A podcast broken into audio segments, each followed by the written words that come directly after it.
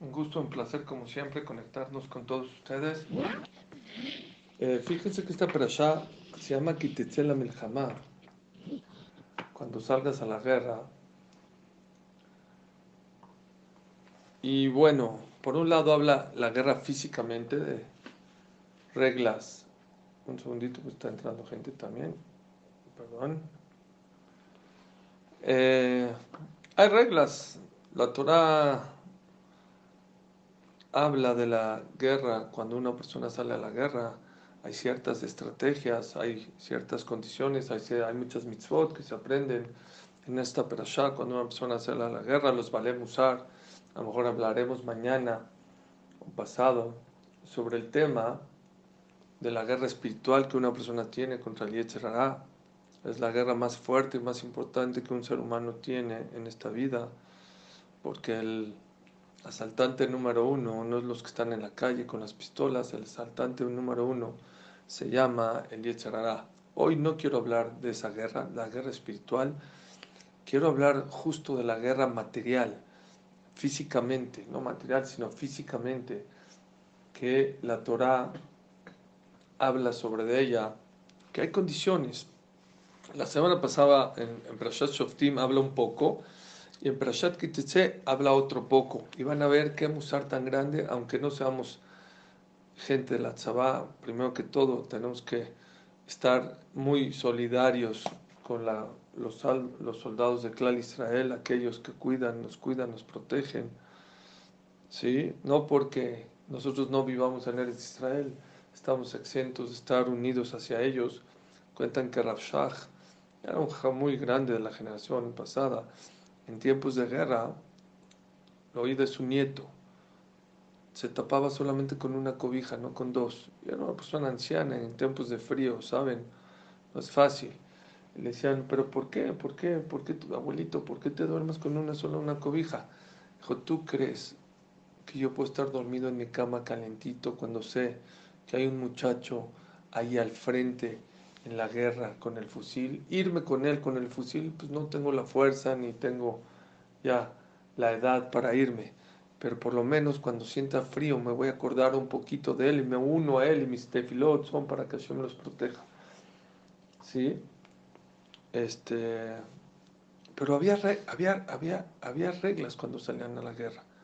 Es increíble cómo la Torah este, te dicta de cómo comportarte aún en momentos difíciles en la vida. Estar al frente de la guerra. Dijimos la semana pasada que te la y veja que cuando salgas, ¿sí? ¿Sí? Que cuando una persona, cuando una persona sale a la guerra, no puede tener miedo, aunque el enemigo sea más grande, más fuerte. Lo tirame, que Hashem me lo queja imaj, porque Akaush Barhu está contigo eso ya hablamos la semana pasada, de no tener miedo, de ahí se aprende la mitzvah de bitajón, de tener emuná y bitajón en Hashem, así dice Rabbenu Yonah. Pero hay otras alajot muy, muy importantes que nos van a servir para la vida. Otra de ellas, ¿saben cuál es? Increíble. Está escrito que cuando vayas a atacar al enemigo, no lo puedes rodear, franquear por los cuatro lugares. No. Puedes rodearlo nada más por tres norte, sur y este. Pero el oeste o el norte o el sur lo tienes que dejar libre. Y uno de los motivos, hay dos motivos que se contradicen uno al otro. Un motivo es, aun que estés peleando con el enemigo, tienes que aprender a dejarle una salida. Hay que ser piadoso. Hay que ser piadoso. Al final del shur, si me acuerdas, diré algo sobre este tema. Hay otra opinión completamente distinta. Es una estrategia de guerra. Es una estrategia de guerra. Cuando tú vas contra el enemigo y lo encierras, por los cuatro se pone como el león y te puede ganar la guerra. Porque cuando sabe que no tiene otra opción, se pone muy feroz y muy salvaje y puede que te, te gane la guerra. Pero cuando tú nada más lo rodeas de tres lados, él siente como que tiene una escapatoria, no se pone tan duro es más fácil conquistar a, ese pueblo. Y ahí hay, que aprender, hay un musar muy grande ahí, les voy a decir, temas de Jinuj. ¿Saben quién me lo enseñó este tema Jinuj? de, sobre la educación, mi hijo, increíble, me dijo así, papá, la educación de los hijos es como cuando atrapas a un pájaro. Si tú agarras un pajarito con tu mano y lo aprietas mucho, ¿qué pasa? Lo matas. Y si abres mucho las manos, ¿qué pasa? Se escapa. Exactamente así tiene que ser el jinuj. La persona que abre demasiado las manos se le van sus hijos. Los que dicen, ay, jazitos, son chiquitos, tan chiquitos. No, no. Al revés. Desde chiquitos. Que Adam sadea, así dijimos la semana pasada. Así es el pasuk. El ser humano, el hijo, es como un árbol. Un árbol, cuando está tiernito y está chueco, ¿sabes qué necesitas para enderezarlo? Un palo de escoba. Lo plantas conjunto con él, lo amarras. Muy fácil enderezarlo. Pero cuando ya es grande, ya se hizo el tronco, es muy difícil. Ni aunque traigas un tractor, lo puedes enderezar. Dice el Jobot Levaboten, Shara Bodat Elohim. Dice el Jobot Levavot algo muy bonito. ¿Cómo puede ser que el ser humano es la creación más importante de, esta, de este mundo? Y sin embargo, sí, aunque es la creación más importante, es la más dependiente. No existe una creación que sea tan dependiente de sus papás como el ser humano. El chango, el león, el perro, todos los animales nacen a un día, al dos, al tres, ya empiezan a caminar, buscan su comida, son independientes muy rápido. El ser humano no, depende de la mamá, depende del papá por muchos años. ¿Saben cuál es el motivo? Es el motivo. El motivo es porque el ser humano necesita una educación. Hay que educarlo, no hay que domarlo. Hay que educarlo. ¿Saben cuál es la diferencia entre educar y domar? A los animales se doman, a los seres humanos se educan. La diferencia es que cuando tú domas a alguien, cuando estás con el, el palo, con el látigo, se porta bien. Cuando te das la vuelta, hacen lo que quieren. Educación es que aunque no estés enfrente a tu hijo, se comporta como debe ser.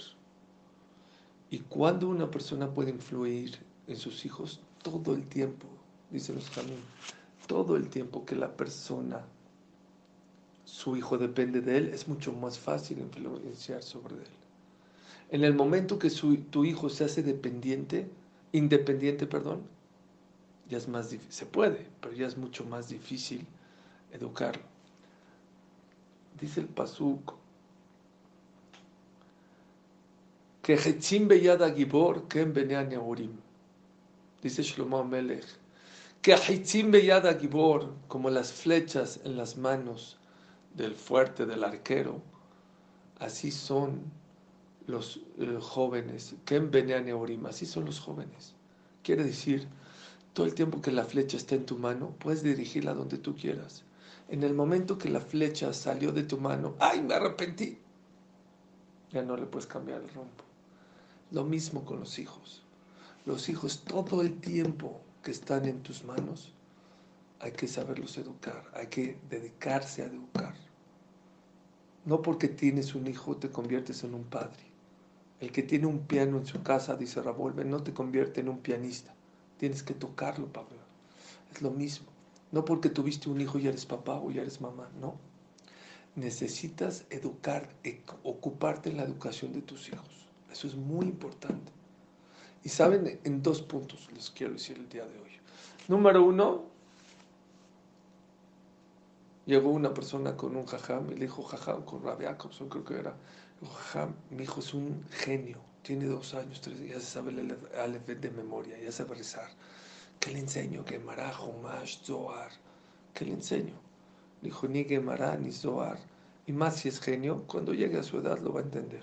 Entonces, ¿qué? Midot, Midot. Eso sí, hay que empezar desde chiquito, enseñarle al niño a no mentir, a no hablar groserías, cosas malas, a ceder, a no ser envidioso con sus hermanos. Ese es un trabajo muy importante. La persona tiene que estar encima de sus hijos. Es una de las prioridades más importantes que tenemos que tener en la vida. Llegó uno con el Hazonish y le dijo, Jajam, quiero aconsejarme con usted sobre la educación de mis hijos. Dijo, adelante, ¿qué necesitas? Dijo, ¿Cuándo empiezo a educarlos? ¿Cuándo debo empezar? Hay dos versiones que le contestó el Hazonish. Hay quien dice que le dijo, ¿cuántos años tiene tu hijo? Dijo, dos años. Dijo, vas atrasado dos años, ya te tardaste. La segunda versión, dicen que no le preguntó cuántos años tiene tu, tu hijo. ¿Cuántos años tienes tú?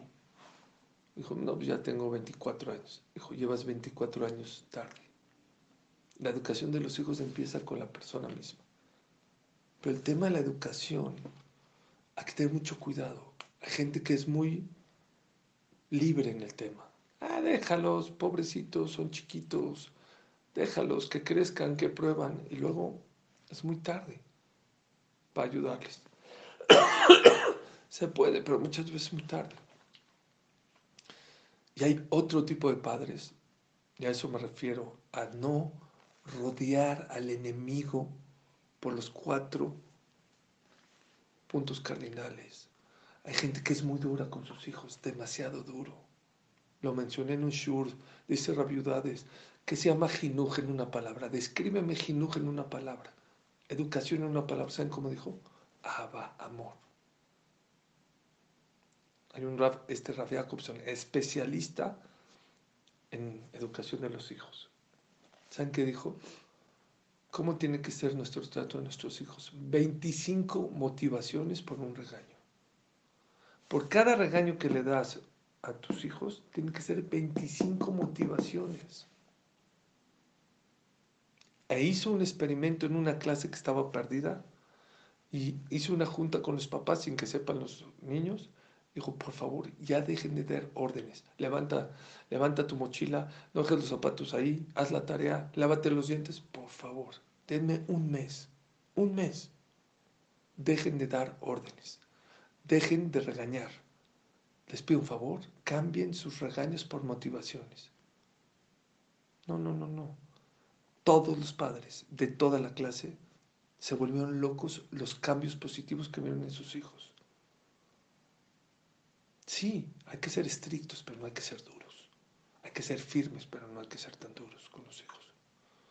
Porque el que es muy duro con sus hijos los aplasta, los mata, los deshace. Cuando falleció David Amelech, vino con, con Shlomo Amelech, saben que Shimi Ben lo maldijo con nombre de Hashem a David Amelech. Y el que maldice al rey es pena capital. Pero David Amelech no lo quiso matar porque dijo, no va a ser que sea por mi sentimiento personal, no quiero tener un interés personal, no lo mató él. Pero antes de fallecer le encargó a Shlomo Amelech, gente como esa que matarla te encargo por favor que le des cuello a Shemi Menguera. Ok. Falleció David Amelech. ¿Qué hizo David?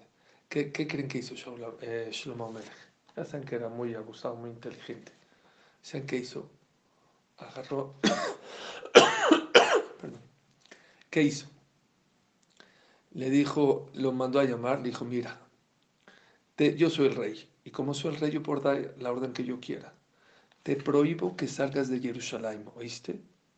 Y si tú te sales de Jerusalén, estás traspasando al rey, y el que traspasa la palabra al rey hay que matarlo. Ok. No salgo de Jerusalén. A los pocos días salió de Jerusalén y así lo mató. ¿Saben qué es lo increíble? Toda la historia y la vida de Shimei Menkara nunca había salido de Jerusalén, nunca. Pero cuando te ponen límites y tan cerrados, no aguanta, la gente no aguanta, no puede. No hay que ser tan estrictos con los hijos. No hay que ser tan liberales, pero tampoco tan estrictos. Hay que pedirte filar, que Hashem nos dé la inteligencia para poder manejar a los hijos de un lado. Es lo que se aprende de aquí, de las estrategias de guerra. No le cierras todos los francos a tu hijo. Cuando tu hijo se equivoca, no nomás tu hijo, tu pareja se equivoca. Se equivocó. Y él tiene, se da cuenta que se equivoca y quiere, ya reconoció, pero quiere explicar. No, pero es que fue por eso. Y tú sabes que no fue por eso. Vi en un libro muy importante, Shalom Bait, que dijo, no le cierres ese... No, no es cierto, no se lo tires. Lo matas. Lo más importante, ya reconoció. Ya. Si dijo un motivo que no es tan real, no importa. Déjalo. Lo más importante es que ya reconoció, me equivoqué, pero... No, no, pero este... No, no, no seas tan duro. Es una de las estrategias que se aprenden de aquí de salir a la guerra. O ves con tu amigo, ya, ya te diste cuenta, ya reconoció. No, no, pero dime que ya, ya. Ok, hablando de uno mismo que se equivocó, ya les he dicho muchas veces, es una de las siete cualidades del hombre inteligente. Decir, perdón, me equivoqué y reconocer. Nada, pero, pero. Pero si tú ves que tu pareja ya la regó y tiene una excusa que tú sabes que esa excusa no es, pero ya te reconoció, ya déjalo, ahí muere, ya no le hagas más duro. Es una de las cosas que quería decirles a ustedes, de, la, de la, guerra. Cuando vayas al enemigo, bueno, espero que la pareja no sea el enemigo, pero se aprende la vida. Hay veces con tu pareja, a veces con los hijos, lo mismo con tu hijo. Si tu hijo ya te reconoce, ya, ay, párale. A lo mejor está inventando, está bien, ya. No hay que ser tan duros cuando una persona se equivoca. ¿Saben por qué?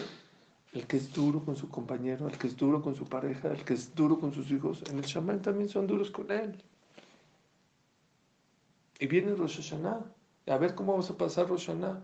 Es que yo te dije, es que también en el chamán te dijeron y no hiciste caso. Si quieres que sean blanditos contigo, tú también tienes que ser un poco blandito. No tienes que ser tan duro. Hay otras cosas que aprendemos de la guerra, de salir a la guerra. Vean qué bonito. Antes de salir a, la guerra, venían, les dije, ¿no? Que había un Cohen Gadol especial para la guerra. Había un Cohen Gadol para el Bet había otro Cohen Gadol se llama, dice la Gemara que se llama Mashuach Milchama. Era ungido especialmente, era como un general. Y él los formaba a todos, les decía, digan Shema Israel, salían a decir Shema Israel. Y luego los shoterim, son como los coroneles o un, no sé, un nivel abajo.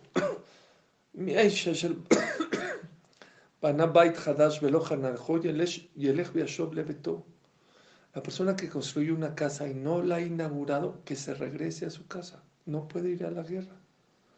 Una persona que plantó un, eh, viñedo y no lo ha estrenado, porque saben que tres años no se puede comer del fruto, no ha comido ese fruto, que se regrese, no sale a la guerra. Una persona que se comprometió y tampoco se ha casado, nomás se comprometió que no salga a la guerra. Y el Eje Yashov le vetó, eso es en Perashat Shofetim, la semana pasada estudiamos eso. Muy importante. Esas tres personas que se regresan. Hay una más. La persona que tiene miedo de la guerra, que se regrese. ¿Por qué? Porque vas a contagiar a los demás. Eso hablamos la semana pasada. Pero hay un usar muy grande de aquí. Afilo en la guerra, que la guerra es algo muy importante que hay que proteger a los Yudim, a las personas, a las mujeres, a los niños. Vean cómo la Torah no está peleada con lo material. Oye, está bien, se va a casar, es algo más espiritual. Compró una casa, no la ha estrenado, me vale, vete a la guerra. No, no, la Torah no está peleada con lo material. Uno de los motivos por el cual a mí me encanta dar clases es porque mucha gente no sabe qué es Torah. No se imagina que la Torah no está peleada con lo material. La Torah habla. Deja la guerra y vete a estrenar tu casa. Entendemos que existe una necesidad personal. ¿Por qué estas tres cosas? Los Rishonim me explican que la cabeza de la persona no es el viñedo. Nosotros hoy tenemos muchos refrescos, muchas cervezas, no sé, muchos tipos de vino, pero antes la gente tomaba agua o vino, no había mucho que tomar. Era como que una satisfacción muy grande. Una casa, casarte. La Torah entiende tus sentimientos. La Torah no es de, del año, la, la Torah entiende y te dice, ¿sabes qué? Te entiendo, no es para que vayas a... Regrésate, estrena tu casa. Ve, cásate, ve, come de tu, de tu viñedo, no importa. De aquí aprendemos de que cuando la Torah te dice algo que te prohíbe, piensa en tus sentimientos, sabe que eres un ser humano, que no eres un ángel, que necesitas de necesidades materiales. Pero hay una pregunta aquí muy fuerte.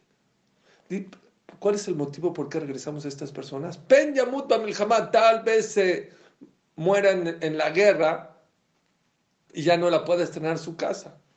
Tal vez se muere en la guerra y no pueda tomar de su viñedo. Tal vez Barminan se, se, se, muere en la guerra y ya no se casa con su esposa. Muchos me farcín preguntan, a ver, no entiendo. Dios cuando manda a la persona a este mundo, ya se va a morir. Él dice, se va a morir tal día. No sé. Les da Tashem 120 años todos. Pero ya tiene un día marcado. Es igual, a ver, ¿por qué lo vas a regresar? Para que no se va a morir. Es, para la Torah es lo mismo, se va a morir o en la guerra o se va a morir en su casa. Cuando te toca, como dicen, hay, hay quien se pasa del rayo, pero hay quien se salva del rayo, pero no de la raya. De la raya no te pasas. ¿Por qué la Torah lo regresa a su casa? Igual, si le toca morir, se va a morir y tampoco se va a casar y tampoco va a estrenar y tampoco va a tomar de su viñedo. ¿Me entienden la pregunta? Está clara, ¿no? Hay dos contestaciones. Una, la que todo el mundo sabemos. Puede ser que la persona no le toque morir, pero a, Satán me catrek beshata sakana. El Satán acusa en momentos de sakana, en momentos de peligro es más, es más peligroso. Porque el Satán es cuando más acusa allá arriba. Es más probable que la persona se muera en la guerra que en su casa. Porque en la guerra hay más peligro. Por eso, jóvenes, hay muchos jóvenes que dicen, no me pasan en la carretera, yo voy a 200 por hora. Si me toca, me toca. No es cierto. Porque si te metes en Sacaná, ir a 200, a 200 o 180 por hora en la carretera, te estás metiendo en sacaná. Cuando tú te metes en sacaná, en peligro, el satán empieza a trabajar fuerte para que Barminan. Por eso la persona tiene que tener mucho cuidado de no meterse a sacaná, no meterse a peligro. Si no, me aviento del de, Empire State, igual, si me toca, me toca. No, no, no, claro que no. Pues esa no es, no es la contestación que quería platicar con ustedes. ¿Saben es la segunda? Tienes razón que es probable que se muera aquí o allá, pero cuando una persona sale a la guerra, oigan lo que dice, ¿eh? para todos los apachurrados, para todos los que todo el día se están quejando y todo el día dicen que tienen mala suerte y que su mazdal es malo, y todas esas, esas personas que escuchen, que paren las orejas. Dicen los mefarshim acá, que el motivo por el cual una persona que no ha estrenado su casa, que no está, no, o, no, ha, no, ha, comido de su, plantío, o este, no se ha casado, no vaya, no vaya a pensar a la mitad de la guerra, híjoles, ¿por qué estoy aquí en la guerra? ¿Sabes qué? Dios no me quiere. Y Dios, mi mazal está malo, y como mi mazal está malo, en vez de que esté ahorita en mi casa estrenándola o casándome, mira dónde estoy. Y eso te sugestiona. Y cuando una persona siente que su mazal está malo, ¿qué creen? Su mazal se le baja. Y puede ser que se muera en la guerra. Si lo regresas a su casa, no va a pensar eso. Ah, estoy en mi casa, estoy esto. Pero cuando una persona todo el tiempo está pensando que le va mal y que tiene más mazal, tú lo jalas. Pasuk. Esa es la explicación. Por eso una persona que sale a la guerra y no se ha casado, tiene por ahí una casa por estrenar o un viñedo que tiene que, que ya puede comer las frutas, regrésate, mano. Porque si yo, la Torah se metió en el sentimiento de esa persona y dice, esta persona cuando está en la guerra va a estar pensando todo el tiempo que le va mal, que su mazal es malo. Y por pensar así, vean lo que es la mente humana, vean lo que hacemos con nuestros pensamientos. Vean qué importante que todos nosotros seamos positivos. Y por eso la Torah dice, vas para atrás, vas para atrás. ¿Saben quién lo dice eso? Lo dice eh, el Pasuk en Iyov, Betasher Yagorti Yaboli. Lo que todo el tiempo estuve pensando que me iba a pasar, me pasó. Una vez estaba en una oficina y vino un, un Talmud Ham de Israel. Vino a juntar para su yeshiva. Y ya saben que para no darle mucha tzedaká o no darle tzedaká, pues todos siempre se quejan, ¿no? Entonces dijo, el jajam se sentó en la oficina, yo estaba presente. Le dijo, ¿y cómo está? O sea, como abriendo el tema, que cómo están las cosas, qué hay, cómo están, bien, todo. Iba a decir, uy, jajam, no, dijo, no, dijo, no, no, no, es que está muy mal, no, no digas.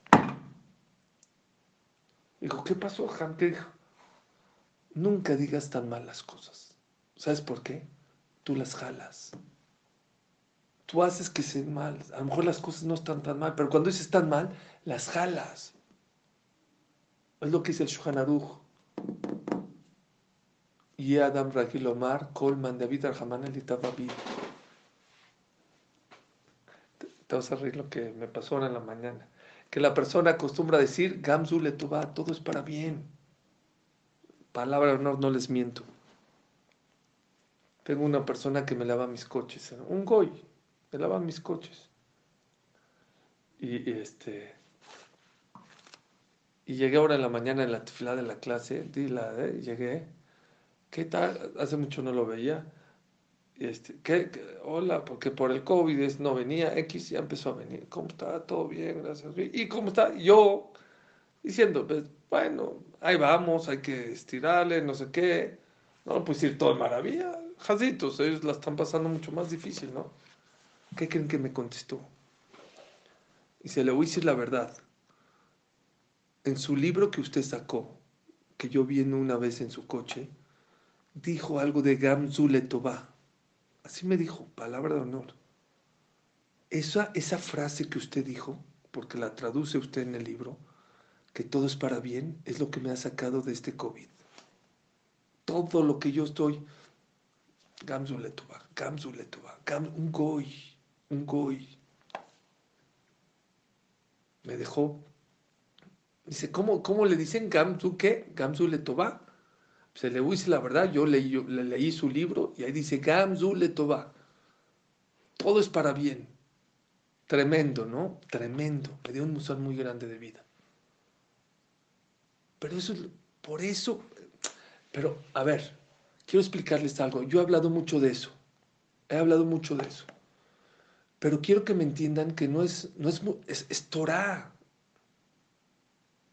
Esto que le estoy diciendo, ese es el motivo por qué la Torah, en la semana pasada, nos dijo claramente que una persona que tiene una casa que, por estrenar, que tiene una esposa por casarse o un viñedo, no se la la guerra. Porque ese es el motivo. Porque te sugestionas. ¿Por qué vas a decir, seguro estoy aquí en la guerra porque Hashem me mandó mi mal mazdal? Tengo un, un de la patada. No digas eso nunca. Nunca digas eso en tu vida. Nunca. Porque a lo mejor tu mazdal está de maravilla y tú lo echas a perder tu mazdal. Es otra de las cosas que yo aprendo. Aunque está bien, como dijimos ayer, hay cosas difíciles, hay, hay, momentos, no importa. Pero no por eso quiere decir que tu Mazdal está mal. A lo mejor tu Mazdal está de maravilla. ¿Cuántas veces Dios nos ha demostrado de cosas que pensábamos que no eran buenas? Salían cosas maravillosas. Cosas extraordinarias. Mucho mejor de lo que nos imaginábamos. Y Adam Ragil, Colman, David David Escuché de un speaker muy importante de, se me olvidó su nombre, de Israel contemporáneo. Está muy fuerte, da cursos, da todo. Dijo, ¿cómo yo puedo saber si lo que me está pasando es bueno o malo? ¿Cómo puedo saber? Esa pregunta yo todavía mi la tiene. ¿Cómo sé? A lo Hashem me está castigando. A lo Hashem no, me está probando de aquí me va a sacar cosas buenas. ¿Cómo sé? ¿Saben qué dijo? Me volví loco. Creo que lo trajo en nombre del Zohar. Tú decides. Depende cómo lo veas tú. Increíble. Si tú dices, hijo, Hashem me está castigando, te está castigando. si tú dices, Hashem me está probando, y de aquí va a salir algo maravilloso, Hashem te está probando. Por eso es tan importante tan, tan importante